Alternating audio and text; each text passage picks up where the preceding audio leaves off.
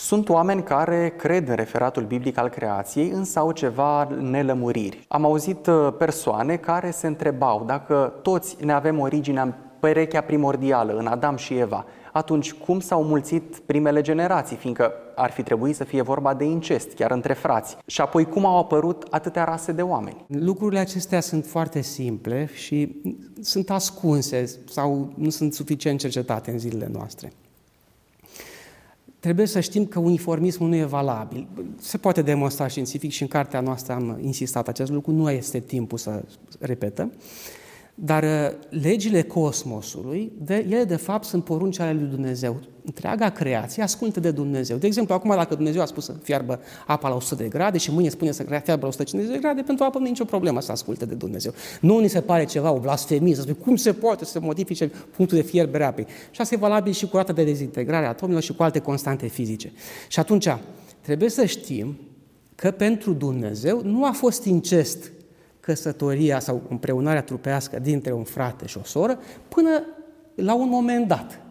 Când s-a înmulțit suficient de moment și a spus nu, ca să crească dragostea dintre familii, să nu mai lăsăm să se împreuneze în aceeași familie uh, oamenii, știți? Și de asta, după ce a dat Dumnezeu porunca asta să nu, să nu mai fie incest, din momentul acela au început să apară boli din urma incestului. Dar inițial, după cum spun Sfinții Părinți, Adam și v-au făcut gemeni ca să nu mai stea să se certe între ei care cu cine se căsătorește, era băiat și fată. Înțelegeți? Și, deci, și se știe numele soției lui Abel. Mi se pare că Debora a fost, dar nu mai țin minte, sigur. Numele soției lui Cain și așa mai departe. Sunt cunoscute prin revelația. Biblia este o sinteză a Sfintei Tradiții, nu este întreaga Sfântă Tradiție.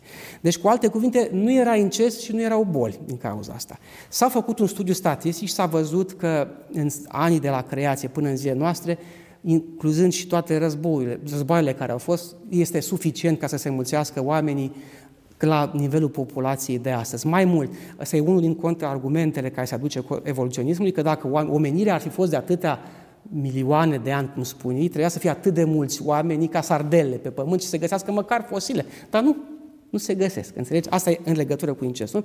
În privința rasei, trebuie să știți că Bunul Dumnezeu nu cunoaște numai ceea ce se întâmplă în momentul ăsta cum fac oamenii de știință. Este tot știutor. Iată, atât de mult atât de uh, uh, uimitoare este atot știința lui, încât el știe cum ar arăta Universul dacă fiecare om, în fiecare clip, ar alege diferit decât a ales în clipa trecută. Înțelegeți? Deci el, așa e tot știința lui și atunci el a înzestrat felurile de făpturi cu capacitatea de a se adapta la diversele schimbări de mediu, care știa că vor fi schimbări catastrofale. Și aceste variații ale raselor sunt, pe de o parte, adaptări ale diverselor neamuri la diverse uh, condiții de mediu înconjurător, iar pe de altă parte, trebuie să știți aceasta că se știe foarte puțin, n-a fost ca o catastrofă numai apariția potopului. Este trecut în Sfânta Scriptură, chiar dacă se vorbește de pe scurt, de amestecarea limbilor.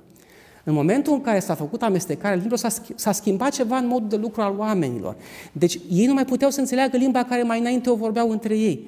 Și n-a fost numai atât, s-au făcut și multe schimbări, inclusiv în trupuri, și atunci au apărut foarte multe rase de oameni care înainte nu existau. Nu mai avem timp, că v-aș fi descris ce, ce, ce s-a întâmplat la amestecarea limbilor atunci.